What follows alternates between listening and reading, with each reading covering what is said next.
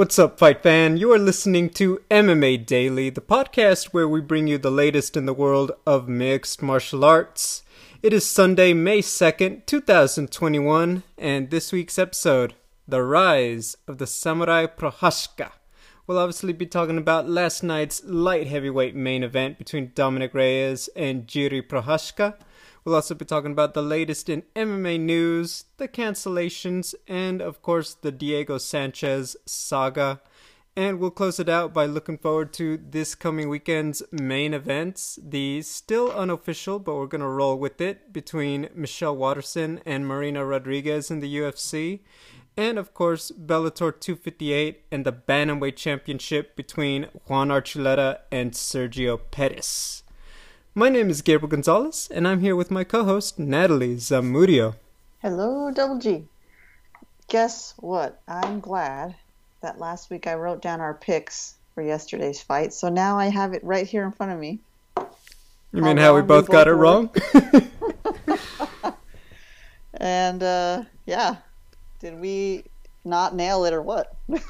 You know, so I want to get into that. I, I gotta say, um, when I watched his highlights and when I watched the fight back with Volkan Oezdemir, because obviously that one was the most recent and they obviously promoted it, you know, on YouTube leading up to the fight, I severely underestimated the physicality of uh, Jiří, and that's not to say that was the only factor, but when I looked at the stats, I did not realize that although Reyes was taller, Jiří actually, I think, had a longer reach on him, which I think is significant. And um, uh, I'll say now, I severely underestimated his strength and toughness. He took some good shots, and he really just, um, the impact on his shots, and we could talk a little bit about that. But uh, yeah, we, we definitely got it wrong. Um, I will say this, I think that a lot of the insiders, and, you know, look, we, we can't get them all right, but when I saw a lot of the... um. like the E S P N preview show, they were all picking Jiří, and I was like, dude, like, have we forgotten, like, what happened to Dominic Reyes that right. I'm missing? Um, and you know what, I think that was a testament. I think that when you see his physical gifts, and th that's the thing I said, Dominic, at the end of the day, still taller, I thought more explosive and faster, a uh, pretty strong guy himself.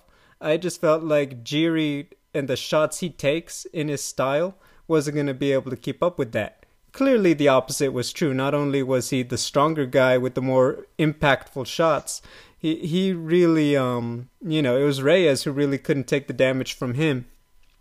Uh, yeah, you know what, that, I mean, first round, Jiří just gets in his face. They trade some blows, but at the end of the day, Jiří did more damage. Second round, I really admire Reyes' toughness. He wasn't there to just roll over in adversity, but um, just the pressure from Jiří, and I think really the damage from that nose. I mean, he he won't make excuses for it, but you know that broken nose, like very early on, long fight ahead of him, I felt like it was having an effect on Reyes personally, and I think that's where he really started to uh, be more susceptible. And then uh, what can you say about that finish, Natalie? I'll toss it to you, because that one, after last week, that was pretty brutal what we saw. It was extremely brutal. The elbow, you know, it was like the second attempt. The first attempt missed, but then he, it was like a straightforward elbow, and then the spinning upward elbow, it, it sent Dominic Reyes' head, um, jerked it backwards, and he, pat he went unconscious and then fell. And his head almost got like tucked underneath his shoulder. So when he hit the canvas, the weight of his body popped his head back out. So it was like an extra violent dose of uh, of Mister Jiří on, on top of that at the end. When I saw Jiří walking out, uh, um, you know, his walkout, and I saw his hair and the look in his eyes, I thought, oh, you know, we might have picked wrong. Uh, so you came to that realization earlier. It took me a while. Um, and the way he fights, it's almost like it's it's wild. It's it's crazy in a in a respectful way, right? It's, he's obviously a trained, skilled martial artist, but there's a, a real like um, uh, animal like of the wild uh, feeling to it, and it's so unpredictable. and his power, his speed, and the unpredictability.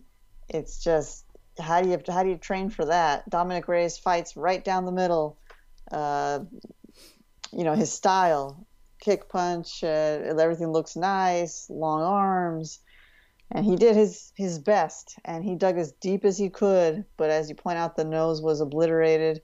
And that second round, like, his heart was willing, but the brain was like, no, no, well, we need to stop here, because if you keep going, it's just going to get worse. So the knockout was brutal, but Dominic Reyes wasn't going to quit on his own. And Jiří was also not going to quit. So some something had to give. And it was Dominic Reyes' consciousness.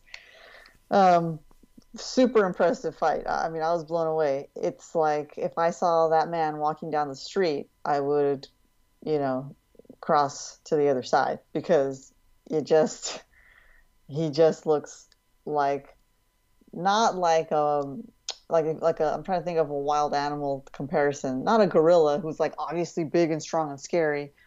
He's a different style. I think maybe like a hyena or something, something that looks like, oh, it could be a nice dog, but actually, no, it's a scary wild animal too.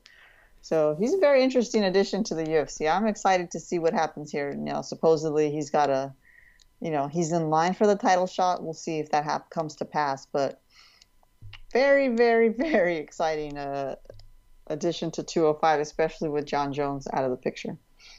I mean, I want to reiterate it. Uh, he was coming from a great run in Ryzen. Uh, I'd have to look it up, and I'll, I'll be honest, that's me just not knowing their roster and, you know, focusing too much on them. But I don't know if he was their champion. I know he was on like a nine-fight finishing streak, carried that over, knocked out Oezdemir. Um, uh, I know it, he, he's lost since then, but before his win streak, he had a win over current Bellator champion Vadim Nemkov, who's on a great run, obviously, and is a solid talent.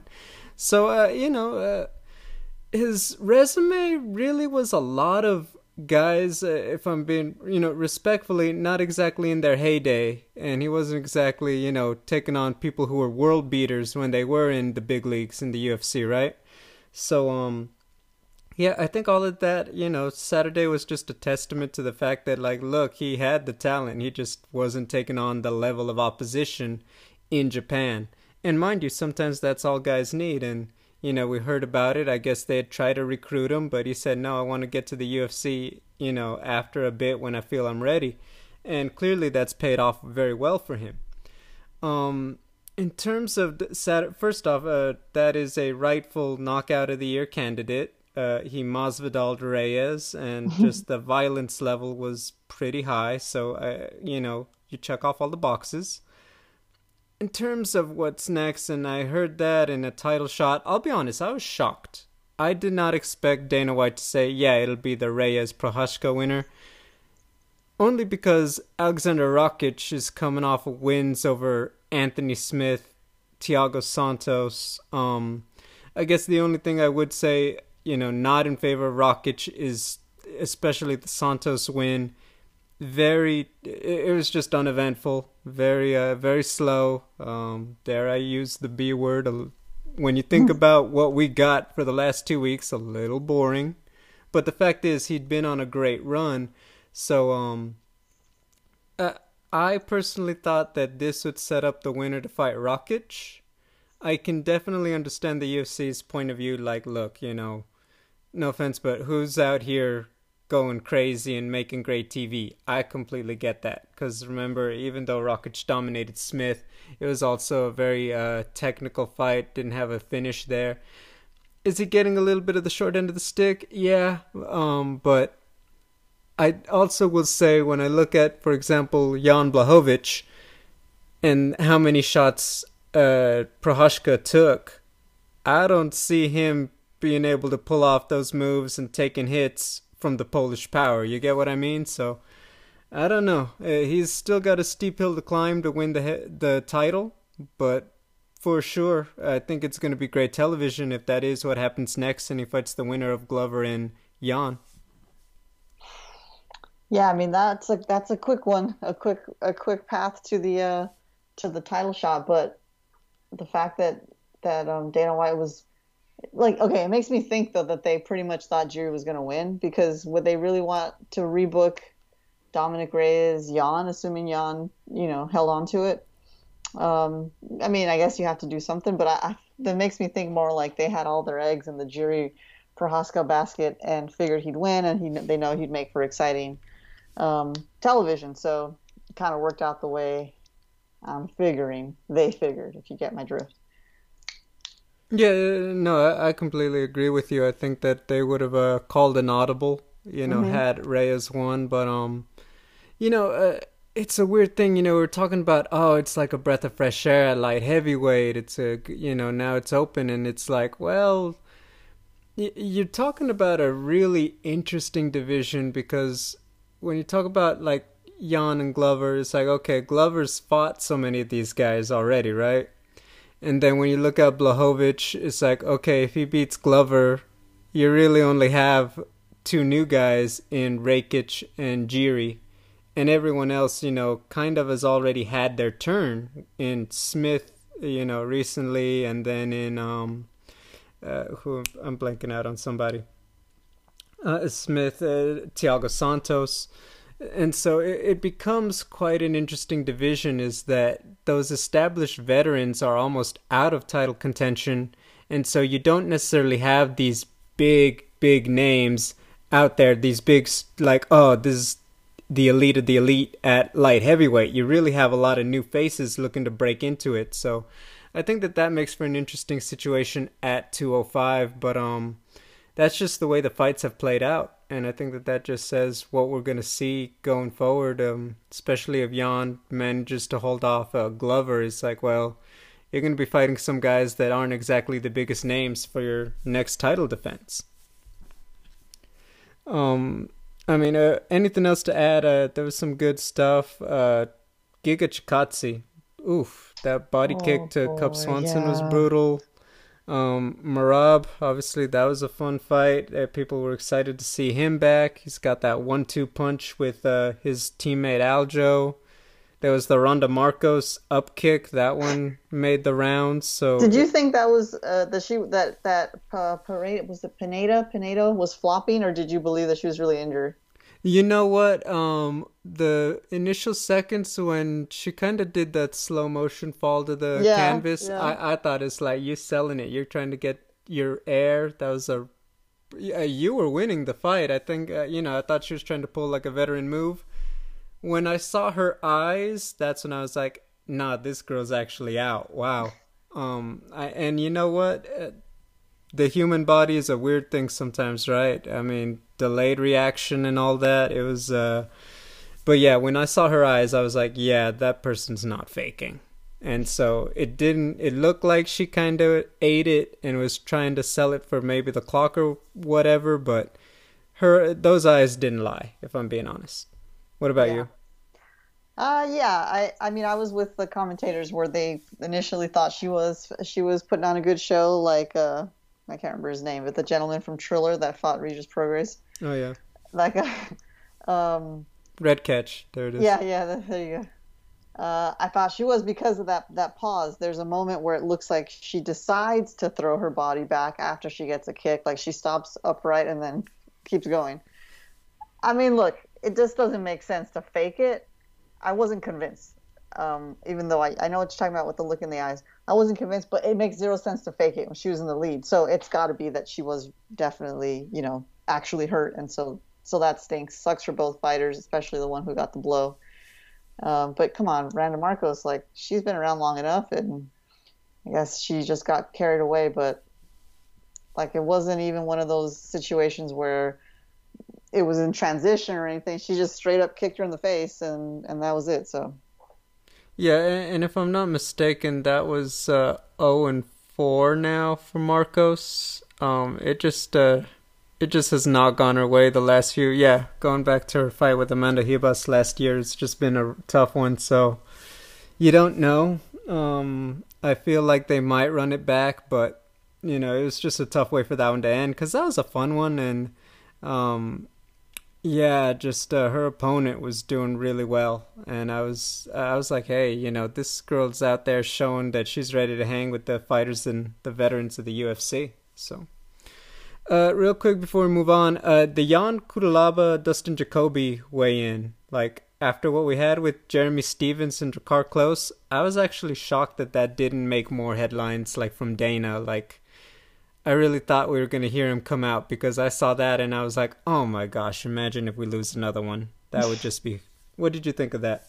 It was funny, uh, um, because of what he said. What did, uh, what did he say? You're my bonus? Oh, or my something God. Like that? Yeah, he, he was... Uh, this dude... Uh, I get it. Like, you're not John Jones. You're trying to get some attention, make some money. I, I, I get it. But remember with the Magomed Ankalaev, where you just yeah. walk through him, and, you know, all this stuff. It's like, bruh, you just... Can you because just he's show a, up and fight one time? He's a fun fighter, too. Yeah. He's fun to watch. That was a good fight, but, man... This is the Hulk guy, right? The guy who used to paint himself green? Yes. Yeah. Yes. So, so he needs to just take a step back and just show up to fight, and that's it. Yeah, so I don't know. He's got he's got work to do, if I'm being honest. But um, yeah, I mean, good win. That was a good fight, but uh, very interesting uh Saturday night in combat sports. By the way, Andy Ruiz, like, I, I'm not gonna lie, I, I tuned into Fox. They had a great undercard leading up to his fight. Um, that was some interesting stuff. And I bring that up because we're in for a very balanced breakfast this week. Um, but before we get into that, uh, Natalie, you've probably seen it, read it, reread it, probably watched some clips. Diego Sanchez cut from the U F C. Uh, I think this happened Friday morning, if not Thursday night. And so the long story short, he was coming up for his fight with Cowboy Cerrone next Saturday, May eighth. Diego, through his team, apparently requested the history of medicals from the U F C for his entire U F C career, going back to oh six, The Ultimate Fighter. U F C countered through, you know, the powers that be, Hunter Campbell, who's kind of like the number two. I understand him as the number two decision maker outside of Sean Shelby and Dana White. Yeah. Um. Through Hunter Campbell that said, Diego, can you... answer us, do you feel compromised either physically or mentally, th- you know, going into this fight? And I guess through, once again, not through the people, but essentially their answer was, well, we can't answer that because Diego can't answer that because he's not a professional. And so they just made the decision, we're going to cut you and we're going to cancel the fight. And of course, then, you know, in the aftermath now, we understand Diego posted the videos of Joshua Fabia, um, you know, admonishing the Fight Island, last year's broadcast crew. And then there was the phone call where they had this talk with Hunter, and it just became for an ugly look. Um, I felt, I, I mean, we're going to get into it right now, but I'm going to ask just your reaction. You see all this information, you see this turn of events. What were, what was your reaction? It's so bizarre. My first, my first, I think the first video I saw was, um, I just saw a clip. Believe me, I wanted to watch more, but it's just sometimes uh, sitting in front of a screen and just watching a crazy person go, not, not talking about Diego Sanchez, but I'm his coach. Someone acting crazy. I'm talking about his coach, uh, Fabia, behaving in a, in a, in a crazy manner. Let's put it that way. Um, I can only like tolerate so much of it. So the first clip I saw was, I don't know who was filming, but it was uh, the one with the, the I believe it was Stefan Bonner. Oh, he was filming it. Remember, he was in uh, Diego's corner last year. Wow. Yeah. But anyway, go ahead, continue. That's bizarre. That's even more bizarre. Right? So I saw that one where Megan O'Leary's like, you know, you're the ones filming this. And it was just this back and forth. Paul Felder looks like he wants to, you know, slink out of the room, doesn't want to be there. Uh, this contentious, really awkward confrontation. Then I listened to the phone call, a little bit of the phone call with Hunter Campbell about the medical records and all that. And it's just so strange. It kind of feels like, which I suppose is the, the argument Sanchez and Fabio are making, it's a really, really big, messy misunderstanding. But when you're the U F C and you're probably tired of dealing with, um, with Fabia, right? You're going to respect Diego Sanchez and you'll give him a long leash, but not, not his coach who's a newcomer. When you're probably tired of dealing with him, and he's probably irritated everybody on every level at the U F C, including now the commentary team. And you have a viable reason to release him, you know, that protects you as an institution, you're going to go ahead and just pull the trigger and do that. And it makes sense. Like, if it's like one of those where, like, even if you have one percent bit of doubt that, that Diego Sanchez is unwell, or, you know, doubt that he's well, because he's suddenly asking for this history of medical records, like, that's fair to say, like, we're not going to take a chance with your health, with your life, and let you fight again. But probably behind the scenes more, it's like, we don't want to deal with this anymore, and we don't want to, like, you know, um, create an opportunity for some kind of lawsuit or something uh, from a medical perspective, right, from a health perspective. So we're just going to say right now, up front, to everybody, we're doing this in the interest of Diego Sanchez's health. It's for him. We want him to be safe and healthy, so you're out of the U F C. But really, it's for the U F C, right? So that they don't have to deal with anything later after he fights. Um, but it's all very bizarre. I think my bottom line here is Diego Sanchez should separate from this this uh, individual, Fabia. It's clearly a terrible influence. He's being manipulated. He is not the same person he used to be, and it's not. Uh, it's just hard to watch, and hard to listen to, and hard to see, you know, unfold before our eyes here. So. Um, What's your perspective on this? I, you've probably watched all of the complete videos. Did you get through them? How did you handle this? Uh, I kind of skipped through a lot of the, um, until they got to the confrontation with Fabia and the production team. I didn't watch the early stuff. I actually didn't listen to the call. I kind of read through it. Um, I, I'm with you there. I think Rashad Evans also called it and said, Diego, U F C loves you, but they saw that your guy was going to try to pull a lawsuit kind of thing, read your medicals, and they were never going to put themselves in a position where you could flip that, or, you know, Diego's yeah. team could flip that through Fabia. Uh, you know, um, uh, I'll say it, and I, I once, you know, devil's advocate, we don't know their relationship. We don't know. I mean, Diego's always been, you know, walk to the beat of his own drum, right? That's yeah. We've known that since Ultimate Fighter. But to me, um, you know, uh, watching that entire thing play out is like, you know, Fabia, like, uh, uh, you, the, it is not your call to tell people what they should or shouldn't say on television. You know, I, I think that's on Diego, and I thought that, uh, you know, clearly they were recording it. They were aware that they were being recorded.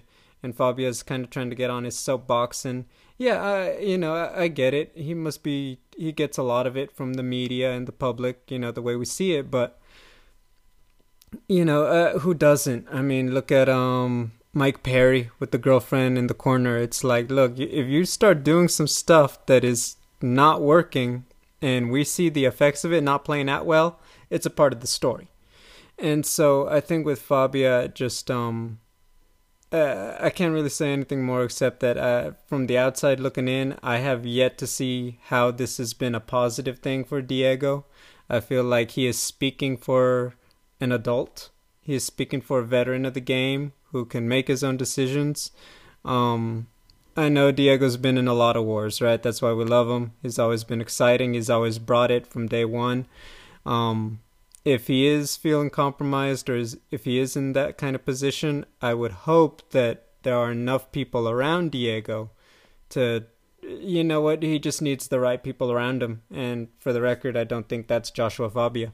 And that's that's really all I could say. Uh, it's unfortunate because the May eighth card now has really lost a lot of steam. Remember, this is essentially going to be the retirement fight, right? Diego mm-hmm. and Cowboy against each other. I felt like that was a fantastic matchup for the two of them to kind of both ride off into the sunset, both Albuquerque, New Mexico guys. Um, obviously, we'll talk about the loss of Sanhagen and uh, T J Dillashaw in a minute, but yeah, just I read through all that Friday, and I'm like, that is such an unceremonious way for the original Ultimate Fighter, who went through all this to be the last of the Mohicans. I mean, Kenny Florian's been retired how many years, right? I mean, yeah. And he was in the other final. And, and Diego's still up in here just, you know, still trucking along. It was just very unfortunate to see it end that way. So, um, I wish Diego the best. And um, if there's a chance to, you know what? I, I think he deserves to get out in front of the fans one last time. if not as a fighter, then to be acknowledged for the amazing run he's had. I think if it ends that way, it would be so unfortunate that he never gets to go out there, you know, into the octagon in front of people again. I think that would just be a, a travesty.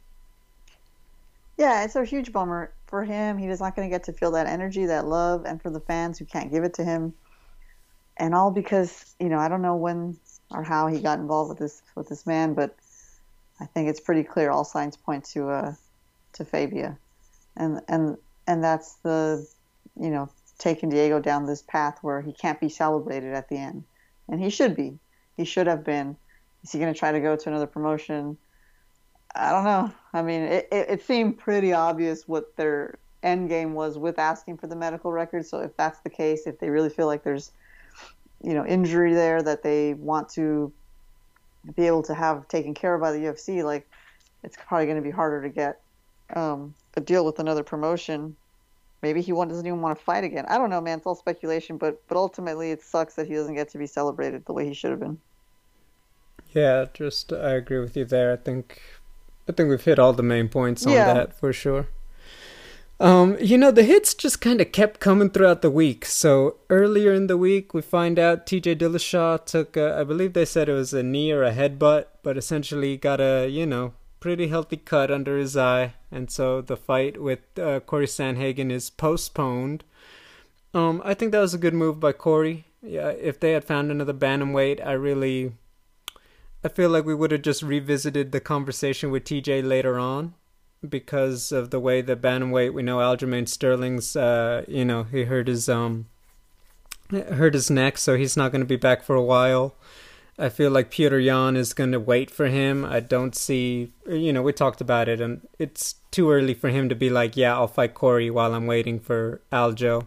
So that sucks, because that was easily one of the most anticipated fights of the week. And, you know, mind you, there's Canelo Alvarez fighting, and we'll talk about what happened in Bellator, obviously, but um, yeah, just what was your reaction to the news? And um, they haven't booked it, but I have a feeling they're going to go with it. Michelle Waterson versus Marina Rodriguez as next Saturday's new main event.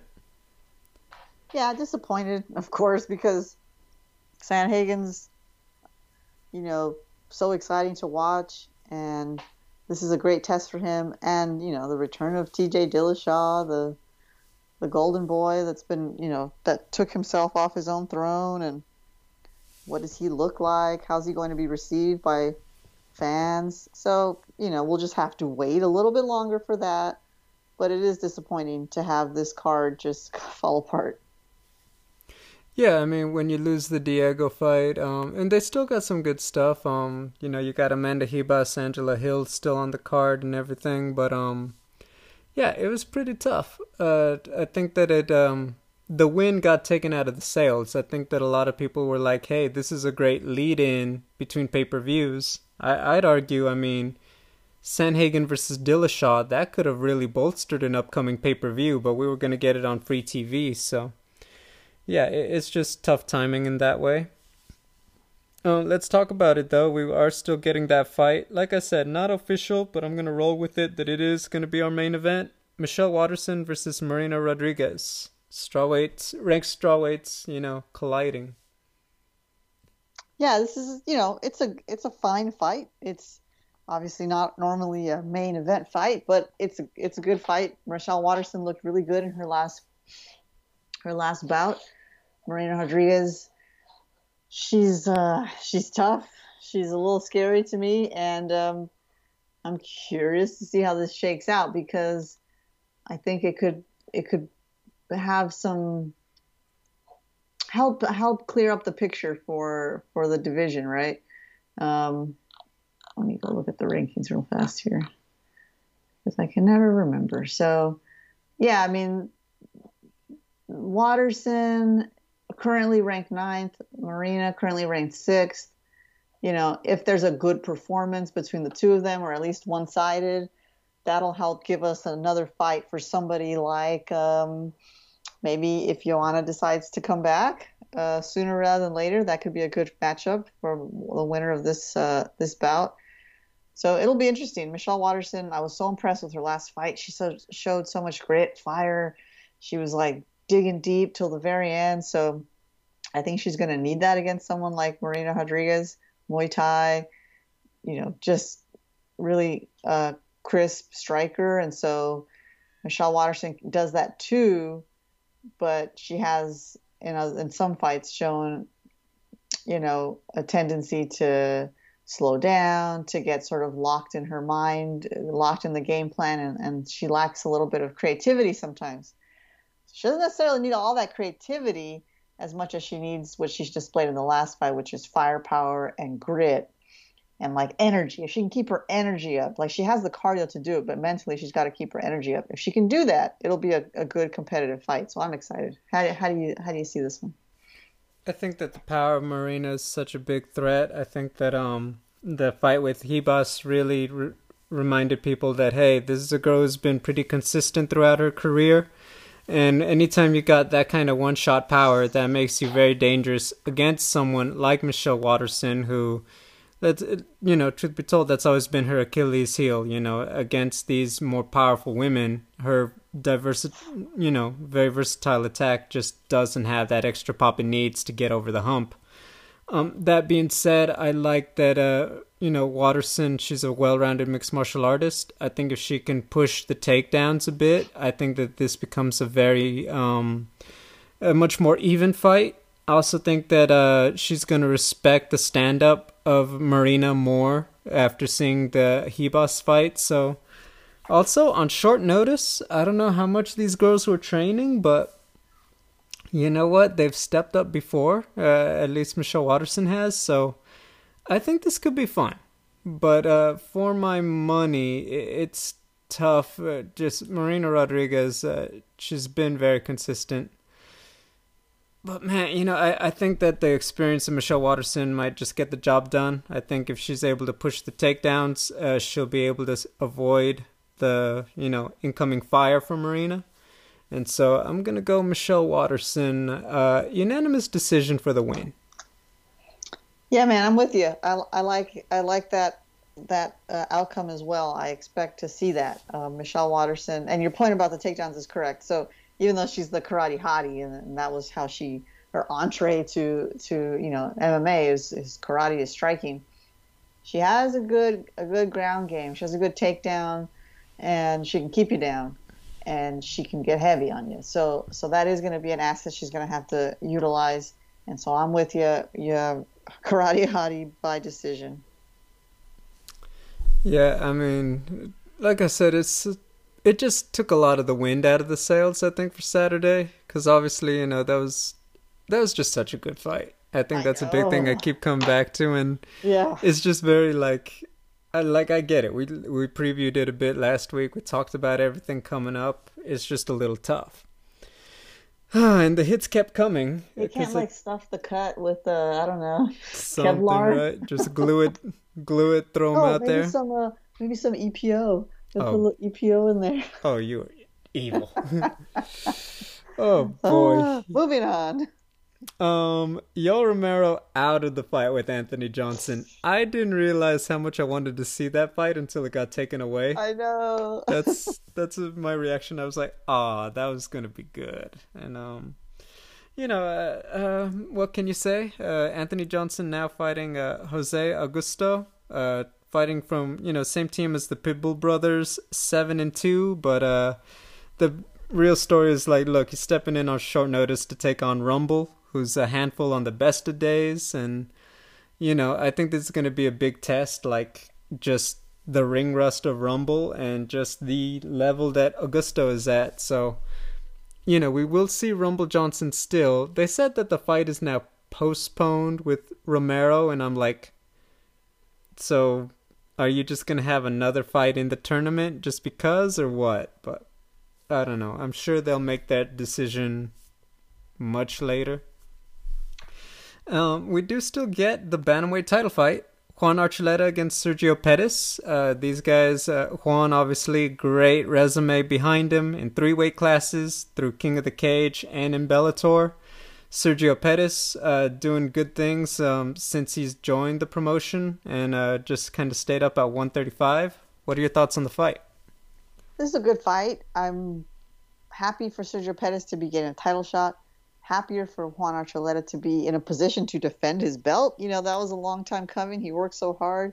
As you say, three weight classes. He's so skilled, so talented, well-rounded. You know, and he's a snazzy dresser to boot. And he, you know, works his butt off to prepare for fights. He has great cardio, great ring intelligence. So I'm figuring he's going to do what it takes to win, but it'll be a good, it'll be a good scrap.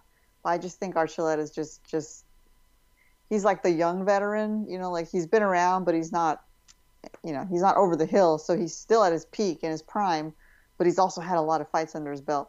So he's going to be able to use that experience, I think, to just, to just have an answer for everything Sergio Pettis throws at him. So I don't think there's going to be a knockout or anything. I think this is going to go uh, another another uh, decision for uh, for for me tonight. Um, I think Juan Ar- Archuleta keeps the belt with the decision victory over Sergio Pettis. You know, for me, I think it's the physicality of Sergio. Uh, that's such a you know big factor, because if there's one thing about Juan Archuleta at one thirty-five is that I don't think that he can deal with a lot of the physicality. He he's still one of the more well-rounded uh, and dangerous uh, fighters in terms of his skills. But Sergio Pettis, I think that his frame is just better suited for one thirty-five. And I think that unless Juan can take him down and keep him there, I don't know if he can get through twenty-five minutes striking with Pettis. And I think that's going to be a real major factor. I personally think that Juan does his best at one forty-five. Um, I think that at one fifty-five, you know, the guys are a little bit bigger, but one forty-five, he kind of has his sweet spot right there. He's a little faster and very well hydrated. He's he's just almost too lean at one thirty-five. And I think that his skill set has really bailed him out in a lot of those fights. I think that Sergio just has a lot of those qualities. I think that he doesn't get credit for how good he is himself. I think that if he can defend the takedowns, I think that this could really go his way pretty easily. And so, you know what? I'm sorry, but we're going to have to split it. I think Sergio Pettis, uh, second, you know what? Uh, third round T K O. Wow. Okay, let's see. I think round just uh, the T K O. Size helps him. Checking your notes, writing it down just in case. Round three T K O. Okay. Um, well, I gotta say, this might be one of our fastest shows ever, and I think it was for all the wrong reasons after all those. Well, I have one thing to say about the Rumble uh, Romero thing. Go ahead. Or to add, I guess, or to ask. Do you, okay, do you know if they're, I know they haven't so far, but is Bellator still going to be without a crowd? I believe so, yeah. Okay. I'm just curious, right? Because you mentioned the ring roast for for Rumble Johnson, and so there's that to contend with. But then also the fact that, has he ever fought in front of, a, a you know, without a crowd? Or if so, how long has it been? Maybe in the early days? And so I'm curious if there's going to be any, you know, fallout from that. Is he going to prefer it for his debut after however many years to come back and not have to deal with that extra energy of the crowd? Or is he going to feel like something's missing and this is weird? I don't know. So I'd like to see that. Now, um, a short notice opponent, you know, some people would say that's great. Um, I'm, it's going to be easier for me. Some people would react otherwise. So if you're preparing for Yoel Romero, you're probably preparing for a really tough fight. So I think he'll be ready to go. Even though I don't really know this uh, José Augusto fighter, but um, I think Rumble's going to be ready to go. Mostly we're excited to see how he performs, right? You want to see them fight each other, Romero and Johnson, so we'll have to wait for that. But I think the the more more exciting aspect of this was, how the heck is Anthony Johnson going to look and fight? So we still get to see that. No, for sure. Um, I think the one that obviously gets screwed is Yoel Romero, who, you know, you're kind of waiting for now these other guys to lose, like, may you know, Nemkov, Johnson, and what happens next? Because obviously the big names, uh, they're still in the running with Ryan Bader, Corey Anderson, you know, the guys I just mentioned. So yeah, that's going to be quite a tough one. But um, yeah, we're just going to have to wait and see how it plays out. I agree okay. with you. We still get to see Rumble back, and I'm sure that'll be the main takeaway from the weekend unless we get some crazy again. So I'm very interested to see it. And can you believe it? Next week, the lightweight title on the line. Michael Chandler taking on Charles Oliveira. Nate Diaz taking on Leon Edwards. Wow. What are you most looking forward to? Ah, it's a tricky one because I'm very excited to see how Chandler performs against someone like Charles Oliveira, who's been so amazing. Now, Dan Hooker is is a tough out for sure, but Michael Chandler pretty much handled it faster than anyone could have predicted. Now we're talking about someone else, someone who's who's watched your fight, scrutinized it probably, is not going to let that happen, what happened to Dan Hooker, and also extremely skilled in all assets, all aspects. But Nate Diaz, and like that's also amazing. Leon Edwards, we haven't really seen him fight because of what happened with Bilal Muhammad. So, so many exciting things here to to consider. It's all around uh, a win-win, I think, for the fans. Yeah, I think it's a great uh, doubleheader uh, at the top of that one. Um, when you break down everything Oliveira could do and the attributes Michael Chandler brings, I think that fight's going to be a lot of fun. Uh, Leon, I mean, uh, I'll be honest, after seeing how he looked against Bilal, I really feel like this is going to be a tough mountain for Nate Diaz. I think that uh, we're excited to see Nate, the personality. I don't know how Nate the fighter does with a guy as versatile as Leon, so I don't know. I think that one's going to be interesting to watch. Obviously, if we're shocked, that means something really cool happened on television, so we'll definitely get into that. But um, yeah, we'll get all into the meat of that next week. Natalie, it's been a lot of fun. Um, and guys, thanks for listening. Till then, have a good one.